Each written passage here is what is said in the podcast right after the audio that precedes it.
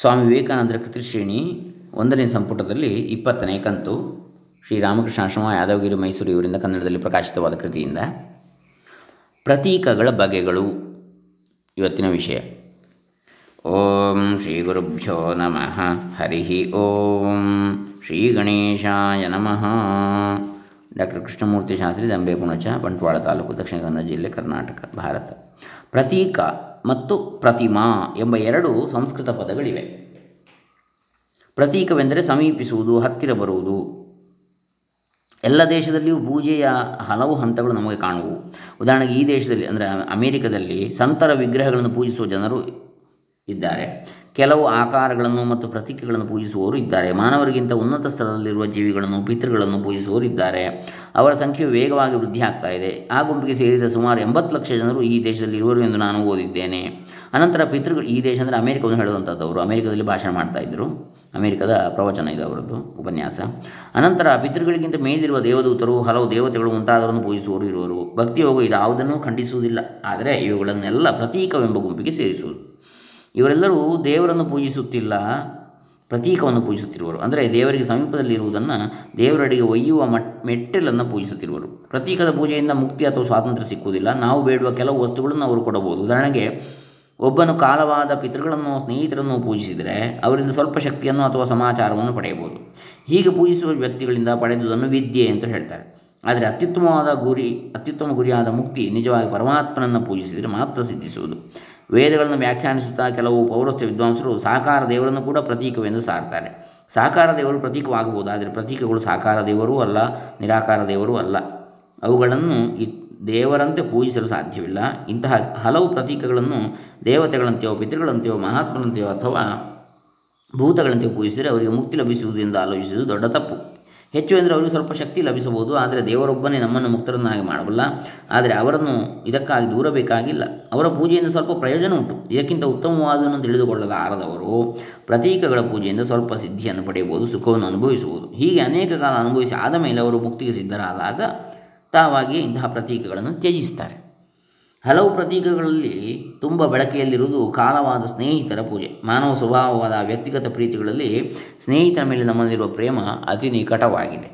ಸ್ನೇಹಿತರು ಸತ್ತ ಮೇಲೆಯೂ ಅವರು ತಮ್ಮ ಹಳೆಯ ದೇಹದೊಂದಿಗೆ ಇರುವುದನ್ನು ನೋಡಬಯಸುವೆವು, ಆದರೆ ಅವರ ಆಕಾರ ಅವರು ಬದುಕಿದ್ದಾಗ ಯಾವಾಗಲೂ ಬದಲಾಯಿಸುತ್ತಿತ್ತು ಎಂಬುದನ್ನು ಮರೆಯುವೆವು. ಸತ್ತ ಮೇಲೆ ಅದು ಸ್ಥಿರವಾಗಿ ಇರದು ಮತ್ತು ನಾವು ಅದನ್ನು ಹಾಗೆಯೇ ನೋಡುತ್ತೇವೆ ಎಂದು ಭಾವಿಸುತ್ತೇವೆ. ಇಷ್ಟೇ ಅಲ್ಲ, ನನ್ನ ಸ್ನೇಹಿತನೋ ಅಥವಾ ಮಗನೋ ಬದುಕಿದ್ದಾಗ ನೀಚನಾಗಿದ್ದರೆ ಸತ್ತ ತಕ್ಷಣವೇ ಅವನು ಅತಿಶ್ರೇಷ್ಠ ಮಹಾತ್ಮನೆಂದು ಯೋಚಿಸುತ್ತೇನೆ.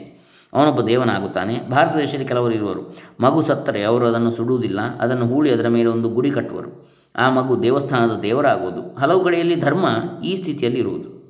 ಇದೇ ಎಲ್ಲ ಧರ್ಮಕ್ಕೂ ಮೂಲ ಎಂದು ಯೋಚಿಸುವ ತತ್ವಶಾಸ್ತ್ರಜ್ಞರು ಬಹಳ ಮಂದಿ ಇರುವರು. ಅವರು ಅದನ್ನು ಸಿದ್ಧಾಂತಪಡಿಸಲಾರರು ಎಂಬುದೇನು ನಿಜ. ಅದು ಹೇಗಾದರೂ ಇರಲಿ, ನಾವು ಮಾತ್ರ ಇದನ್ನು ಜ್ಞಾಪಕದಲ್ಲಿಡಬೇಕು. ಪ್ರತೀಕೋಪಾಸನೆಯಿಂದ ಮುಕ್ತಿ ಅಥವಾ ಸ್ವಾತಂತ್ರ್ಯ ಲಭಿಸುವುದಿಲ್ಲ. ಎರಡನೇದಾಗಿ ಇದು ಬಹಳ ಅಪಾಯಕಾರಿ. ಯಾಕೆಂದರೆ ಈ ಪ್ರತೀಕಗಳು ಅಥವಾ ಗುರಿಯ ಕಡೆಗೆ ಒಯ್ಯುವ ಸಾಧನೆಗಳು ನಮ್ಮನ್ನು ಎಲ್ಲಿಯವರೆಗೂ ಮೇಲಕ್ಕೆ ಕರೆದುಕೊಂಡು ಹೋಗುವು, ಅಲ್ಲಿಯವರೆಗೂ ಬಹಳ ಒಳ್ಳೆಯವು. ಆದರೆ ಹೆಚ್ಚಿನ ಸಂದರ್ಭಗಳಲ್ಲಿ ನಾವು ಬದುಕಿರುವ ತನಕ ಪ್ರತೀಕದಲ್ಲೇ ಆಸಕ್ತರಾಗಿ ನಿಂತು ಬಿಡ್ತೇವೆ. ಒಂದು ಚರ್ಚಿನಲ್ಲಿ ಹುಟ್ಟುವುದು ಒಳ್ಳೆಯದು, ಆದರೆ ಅಲ್ಲೇ ಸಾಯುವುದು ಕೆಟ್ಟದ್ದು.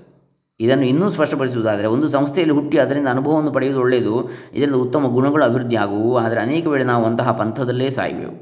ಅದರಿಂದ ಹೊರಗೆ ಬರುವುದಿಲ್ಲ ಮತ್ತು ವಿಕಾಸವಾಗುವುದಿಲ್ಲ. ಪ್ರತೀಕೋಪಾಸನೆಯ ಮಹತ್ತಾದ ಅಪಾಯವೇ ಇದು. ಒಬ್ಬನು ಹೇಳ್ತಾನೆ, ಇವುಗಳೆಲ್ಲ ಪ್ರತಿಯೊಬ್ಬನೂ ಸಾಗಿ ಹೋಗಬೇಕಾದ ಹಂತಗಳು ಎಂದು. ಆದರೆ ಅವನು ಇದರಿಂದ ಪಾರಾಗುವುದಿಲ್ಲ.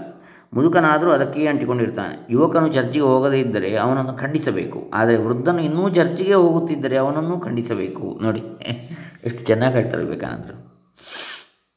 ಚರ್ಚು ಅಂದರೆ ಅಲ್ಲಿ ಅಮೇರಿಕದಲ್ಲಿ ಹೇಳುವಂಥದ್ದವರು, ಭಾರತದಲ್ಲಿ ಆದರೆ ದೇವಸ್ಥಾನ. ಯುವಕನು ದೇವಸ್ಥಾನಕ್ಕೆ ಹೋಗದೇ ಇದ್ದರೆ ಅವನನ್ನು ಖಂಡಿಸಬೇಕು, ಆದರೆ ವೃದ್ಧನು ಇನ್ನೂ ದೇವಸ್ಥಾನಕ್ಕೆ ಹೋಗುತ್ತಿದ್ದರೆ ಅವನನ್ನು ಖಂಡಿಸಬೇಕು ಅಂತ ಹೇಳ್ತಾರೆ. ಯಾಕೆಂದರೆ ಮಕ್ಕಳ ಆಟದಲ್ಲಿ ಅವನೇತಕ್ಕೆ ಇನ್ನೂ ತೊಡಗಿರಬೇಕು.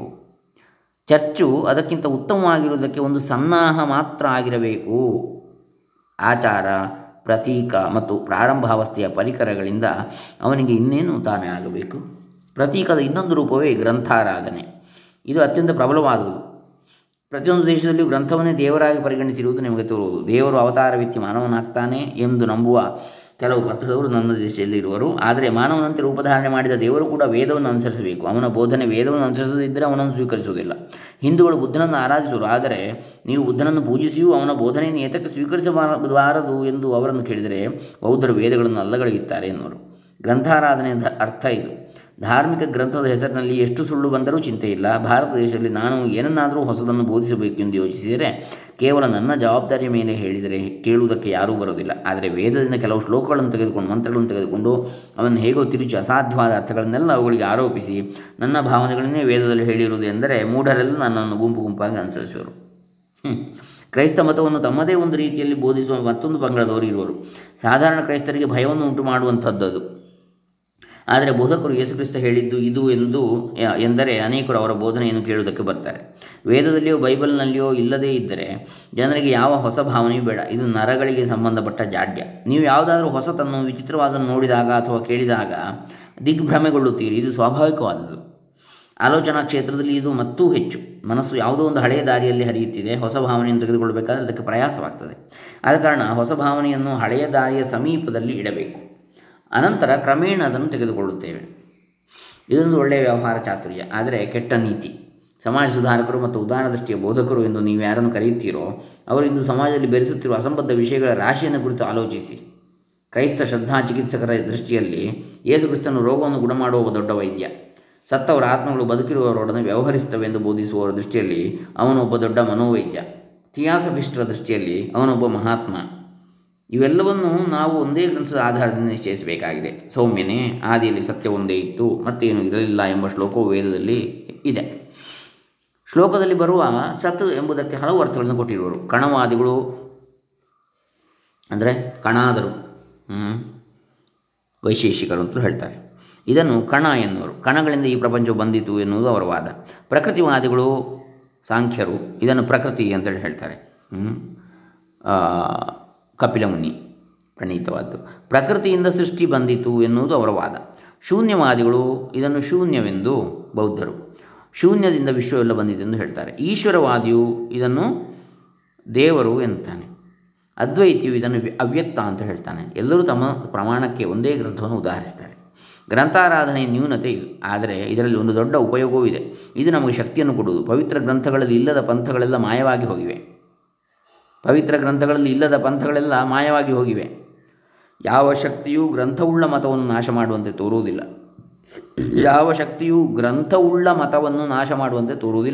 ನಿಮ್ಮಲ್ಲಿ ಕೆಲವರು ಪಾರ್ಸಿಗಳ ಹೆಸರನ್ನು ಕೇಳಿರಬಹುದು. ಅವರು ಹಿಂದಿನ ಕಾಲದ ಪರ್ಷಿಯನ್ನರು. ಒಂದಾನೊಂದು ಕಾಲದಲ್ಲಿ 10 ಕೋಟಿ ಪಾರ್ಸಿಗಳಿದ್ದರು. ಅವರಲ್ಲಿ ಬಹುಪಾಲು ಜನರನ್ನು ಅರಬ್ಬರು ಗೆದ್ದು ಮಹಮೂದಿಯ ಧರ್ಮಕ್ಕೆ ಸೇರಿಸಿದರು. ಕೆಲವರು ತಮ್ಮ ಪವಿತ್ರ ಗ್ರಂಥವನ್ನು ತೆಗೆದುಕೊಂಡು ತಮ್ಮನ್ನು ಕೋಟಲಿಗೆ ಗುರಿ ಮಾಡುತ್ತಿದ್ದ ಜನರಿಂದ ಪಾರಾದರು. ಆ ಗ್ರಂಥ ಅವರನ್ನು ಇಂದಿಗೂ ಕಾಪಾಡ್ತಾಯಿದೆ. ಗ್ರಂಥವು ದೇವರ ಅತ್ಯಂತ ಸ್ಪಷ್ಟವಾದ ರೂಪ. ಯಹೂದ್ಯರನ್ನು ಕುರಿತು ಆಲೋಚಿಸಿ ನೋಡಿ. ಅವರಿಗೆ ಏನಾದರೂ ಗ್ರಂಥವಿಲ್ಲದೆ ಹೋಗಿದ್ದರೆ ಅವರು ಪ್ರಪಂಚದಿಂದ ಎದ್ದೋ ಮಾಯವಾಗಿ ಹೋಗ್ತಿದ್ರು. ಆದರೆ ಗ್ರಂಥ ಅವರನ್ನು ಕಾಪಾಡಿದೆ. ಅವರು ಎಷ್ಟೋ ಘೋರ ಹಿಂಸೆಗೆ ಗುರಿಯಾದರೂ ಟಾರಮಡ್ ಎನ್ನತಕ್ಕಂಥ ಅವರ ಗ್ರಂಥ ಅವರನ್ನು ಉಳಿಸಿರುವುದು. ಗ್ರಂಥದ ಒಂದು ಅತಿ ಮುಖ್ಯವಾದ ಉಪಯೋಗವೇ ಅಲ್ಲಿ ಭಾವಗಳೆಲ್ಲ ಸ್ಪಷ್ಟವಾದ ಸುಲಭವಾದ ರೀತಿಯಲ್ಲಿ ರೂಪ ತಾಳುವುದು. ಇದು ವಿಗ್ರಹಗಳಲ್ಲೆಲ್ಲ ಅತ್ಯಂತ ಸುಲಭವಾದದ್ದು. ಪೀಠದ ಮೇಲೆ ಒಂದು ಗ್ರಂಥವನ್ನು ಇಡಿ, ಅದನ್ನೆಲ್ಲರೂ ನೋಡ್ತಾರೆ. ಅದು ಉತ್ತಮವಾದ ಗ್ರಂಥವಾಗಿದ್ದರೆ ಅದನ್ನೆಲ್ಲರೂ ಓದುತ್ತಾರೆ. ನನ್ನನ್ನು ಪಕ್ಷಪಾತಿಯನ್ನು ನೀವು ತಿಳಿದುಕೊಳ್ಳುವ ಸಂಭವ ಉಂಟು. ಆದರೆ ನನ್ನ ದೃಷ್ಟಿಯಲ್ಲಿ ಗ್ರಂಥಗಳು ಒಳ್ಳೆಯದಕ್ಕಿಂತ ಹೆಚ್ಚು ಕೆಡುಕನ್ನು ಉಂಟು ಮಾಡಿವೆ. ಹಲವು ದೋಷಪೂರಿತ ಸಿದ್ಧಾಂತಗಳಿಗೆ ಅವೇ ಕಾರಣ. ಮತಗಳೆಲ್ಲ ಗ್ರಂಥದಿಂದ ಬಂದಿವೆ. ಮತಾಂಧತೆ, ಇತರ ಧರ್ಮಗಳನ್ನು ಹಿಂಸಿಸುವುದು ಇವಕ್ಕೆಲ್ಲ ಗ್ರಂಥಗಳೇ ಕಾರಣ. ಇಂದಿನ ಕಾಲದಲ್ಲಿ ಗ್ರಂಥಗಳು ಎಲ್ಲ ಕಡೆಯಲ್ಲಿಯೂ ಸುಳ್ಳುಗಾರರನ್ನು ಸೃಷ್ಟಿಸುತ್ತಿವೆ. ಹೊರಗೆ ಎಲ್ಲ ದೇಶಗಳಲ್ಲಿಯೂ ಇರುವ ಸುಳ್ಳುಗಾರರ ಸಂಖ್ಯೆಯನ್ನು ನೋಡಿ ನನಗೆ ಆಶ್ಚರ್ಯವಾಗಿದೆ. ವಿವೇಕಾನಂದ ಹೇಳ್ತಾರೆ, ಮುಂದೆ ನಾವು ಯೋಚಿಸಬೇಕಾಗಿರುವುದೇ ಪ್ರತಿಮೆ ಅಥವಾ ವಿಗ್ರಹ ಆರಾಧನೆ. ಪ್ರಪಂಚದಲ್ಲೆಲ್ಲ ವಿಗ್ರಹ ಒಂದಲ್ಲ ಒಂದು ರೂಪದಲ್ಲಿ ಇರುವುದನ್ನು ನೀವು ನೋಡ್ತೀರಿ. ಕೆಲವರಲ್ಲಿ ಅದು ಮನುಷ್ಯ ರೂಪದಲ್ಲಿರುವುದು, ಅದು ಅತ್ಯುತ್ತಮವಾದದ್ದು. ವಿಗ್ರಹವನ್ನು ನಾನು ಪೂಜೆ ಮಾಡಬೇಕಾದರೆ ಮೃಗ, ಮನೆ ಅಥವಾ ಮತ್ತೆ ಯಾವುದಾದ್ರೂ ಆಕಾರಕ್ಕಿಂತ ಮಾನವ ರೂಪವನ್ನು ಬಯಸ್ತೇನೆ. ಒಂದು ಪಂಥದವರು ಒಂದು ಆಕಾರವನ್ನು ಸರಿಯಾದ ಆಕಾರ ಅಂತ ಹೇಳ್ತಾರೆ, ಮತ್ತೊಬ್ಬರು ಇದನ್ನು ತಪ್ಪು ಎನ್ನುತ್ತಾರೆ. ಕ್ರೈಸ್ತರು ದೇವರು ಪಾರಿವಾಳದಂತೆ ಬಂದಾಗ ಸರಿ ಎನ್ನುತ್ತಾರೆ, ಆದರೆ ಹಿಂದೂಗಳು ಹೇಳುವಂತೆ ಅವನು ಮೀನಿನಂತೆ ಬಂದ ಎಂದರೆ ಹಿಡಿಸುವುದಿಲ್ಲ. ಅವರ ದೃಷ್ಟಿಯಲ್ಲಿ ಅದೊಂದು ಮಹಾಪರಾಧ, ದೊಡ್ಡ ಮೂಢನಂಬಿಕೆ. ಯಹೂದ್ಯರ ವಿಗ್ರಹಕ್ಕೆ ಒಂದು ಪೆಟ್ಟಿಗೆ, ಅದರ ಮೇಲೆ 2 ದೇವತೆಗಳು, ಅದರ ಮೇಲೆ ಒಂದು ಪುಸ್ತಕ, ಇವು ಇದ್ದರೆ ಅವರಿಗೆ ಸರಿ. ಆದರೆ ಅದು ಗಂಡಸು ಅಥವಾ ಹೆಂಗಸಿನ ರೂಪದಲ್ಲಿದ್ದರೆ ಭಯಂಕರ. ಮಹಮದಿಯರು ಪ್ರಾರ್ಥಿಸುವಾಗ ಕಾಬಾದಲ್ಲಿರುವ ಮಸೀದಿ ಮತ್ತು ಅಲ್ಲಿರುವ ಕಪ್ಪು ಕಲ್ಲು ಇವನ್ನು ಮನಸ್ಸಿನಲ್ಲಿ ಕಲ್ಪಿಸಿಕೊಂಡು ಪಶ್ಚಿಮದ ಕಡೆಗೆ ತಿರುಗಿದರೆ ಅದು ಸರಿ. ಆದರೆ ಚರ್ಚಿನಂತೆ ನೀವು ಕಲ್ಪಿಸಿಕೊಂಡರೆ ಅದು ವಿಗ್ರಹ ಆರಾಧನೆ. ವಿಗ್ರಹಾರಾಧನೆ ದೋಷ ಇದು. ಆದರೂ ಇವೆಲ್ಲ ಅತಿ ಅವಶ್ಯಕವಾದ ಹಂತಗಳಾಗಿರ್ತವೆ. ಈ ವಿಷಯಗಳಲ್ಲಿ ನಾವು ಸ್ವಂತವಾಗಿ ಏನನ್ನು ನಂಬುತ್ತೇವೆ ಎಂಬುದು ಅತಿ ಮುಖ್ಯವಾದ್ದು. ನಾವು ಏನನ್ನು ಸಾಕ್ಷಾತ್ಕರಿಸಿಕೊಂಡಿದ್ದೇವೆ ಎಂಬುದೇ ಪ್ರಶ್ನೆ. ಕ್ರಿಸ್ತ, ಬುದ್ಧ, ಮೋಸೆಸ್ ಇವರು ಏನನ್ನು ಮಾಡಿದರೂ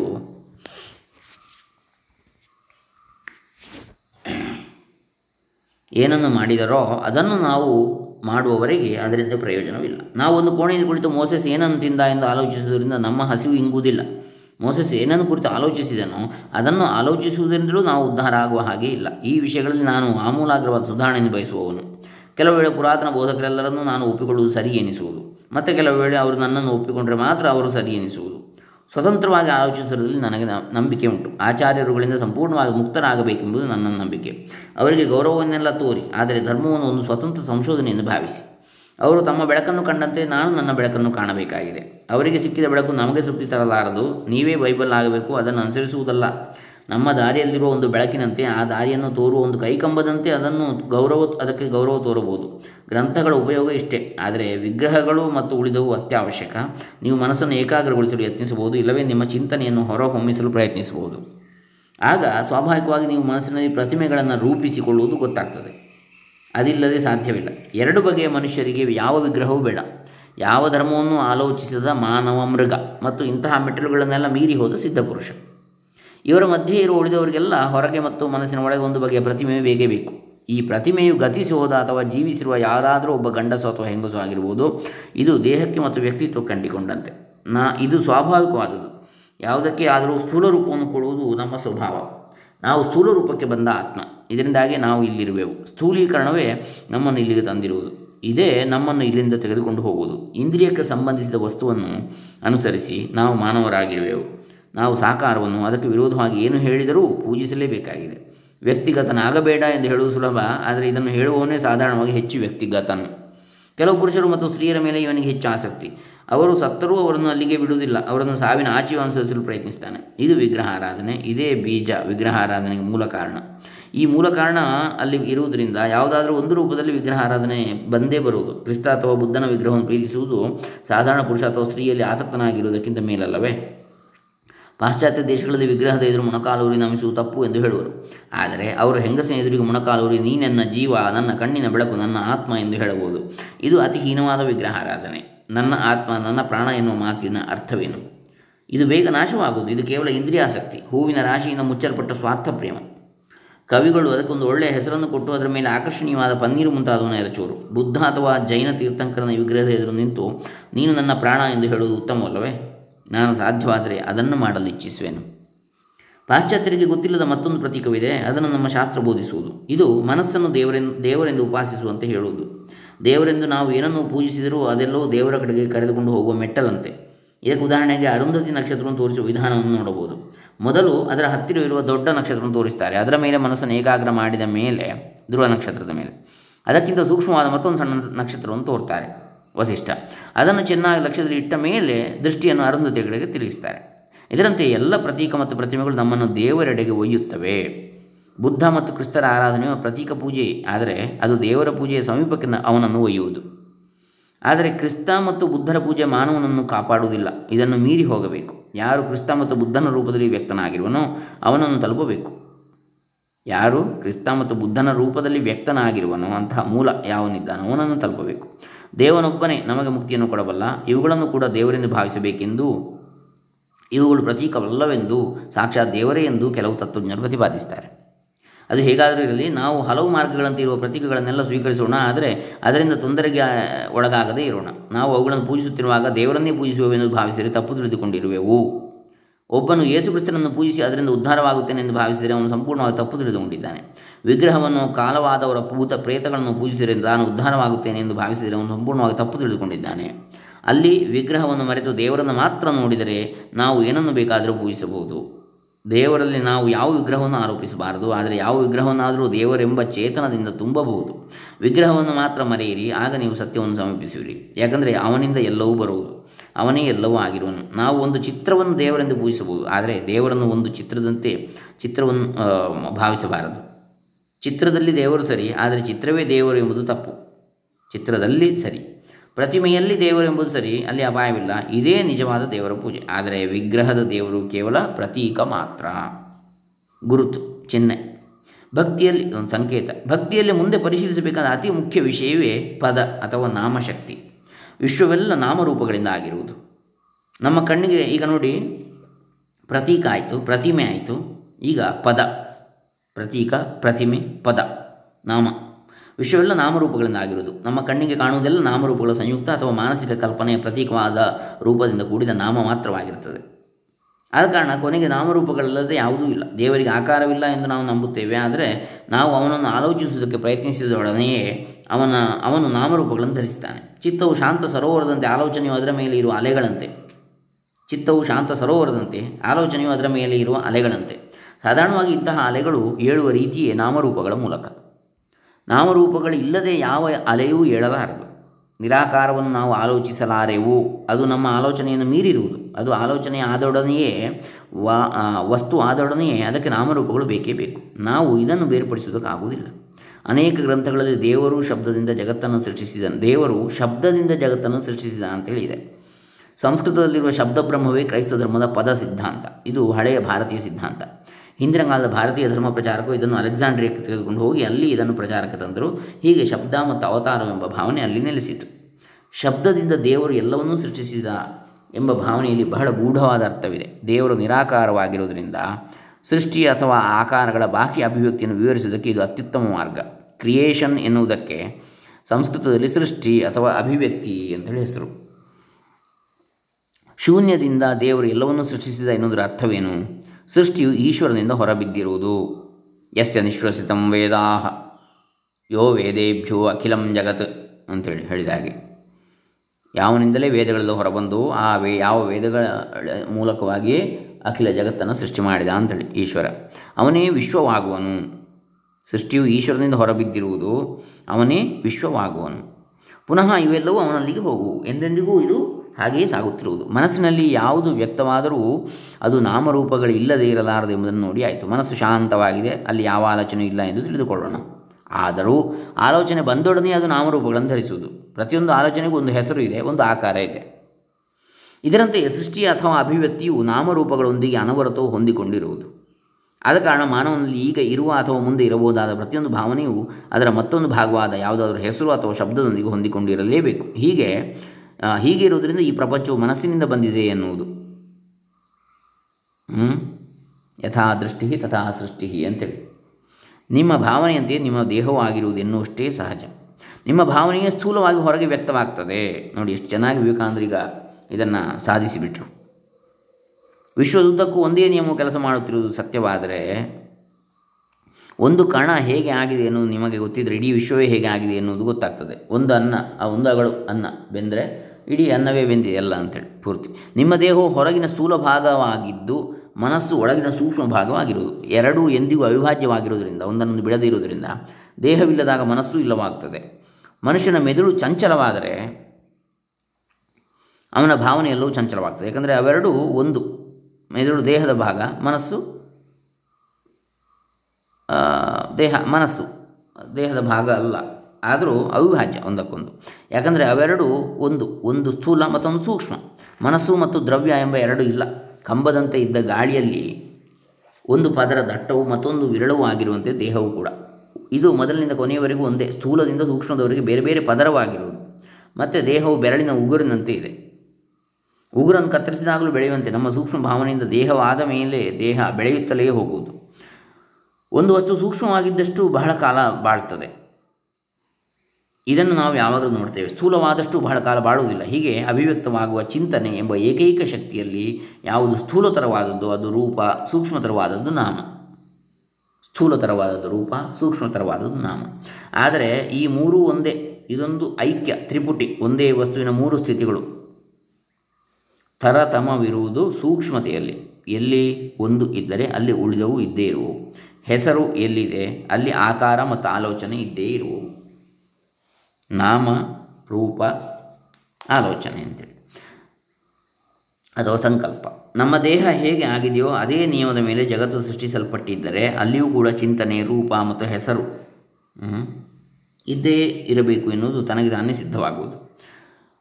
ಅದನ್ನೇ ವೇದದಲ್ಲಿ ಕೂಡ ಹೇಳ್ತಾರೆ. ಸ ಕಾಮಯತ ಅಂತೇಳಿ ಪ್ರಜಾಸೃಜೇಯೇತಿ, ಅವನು ಇಚ್ಛಿಸ್ತಾನೆ, ಚಿಂತಿಸ್ತಾನೆ, ಏನು ಪ್ರಜೆಗಳನ್ನು ಸೃಷ್ಟಿ ಮಾಡಬೇಕು ಅಂತೇಳಿ ಭಗವಂತ.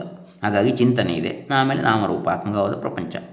ಚಿಂತನೆಯು ವಿಶ್ವದ ಹಿಂದೆ ಇರುವ ಅತ್ಯಂತ ಸೂಕ್ಷ್ಮ ಭಾಗ, ಅದೇ ನಿಜವಾದ ಚಾಲಕ ಶಕ್ತಿ. ದೇಹದ ಹಿಂದೆ ಇರುವ ಚಿಂತನೆಗೆ ಜೀವ ಅಂತೇಳಿ ಹೆಸರು, ಸೃಷ್ಟಿಯ ಹಿಂದೆ ಇರುವ ಚಿಂತನೆಗೆ ಈಶ್ವರ ಅಂತೇಳಿ ಹೆಸರು. ದೇಹದ ಹಿಂದೆ ಇರುವ ಚಿಂತನೆಗೆ ಜೀವ ಅಂತೇಳಿ ಹೆಸರು, ಸೃಷ್ಟಿಯ ಹಿಂದೆ ಇರುವ ಚಿಂತನೆಗೆ ಈಶ್ವರ ಅಂತೇಳಿ ಹೆಸರು.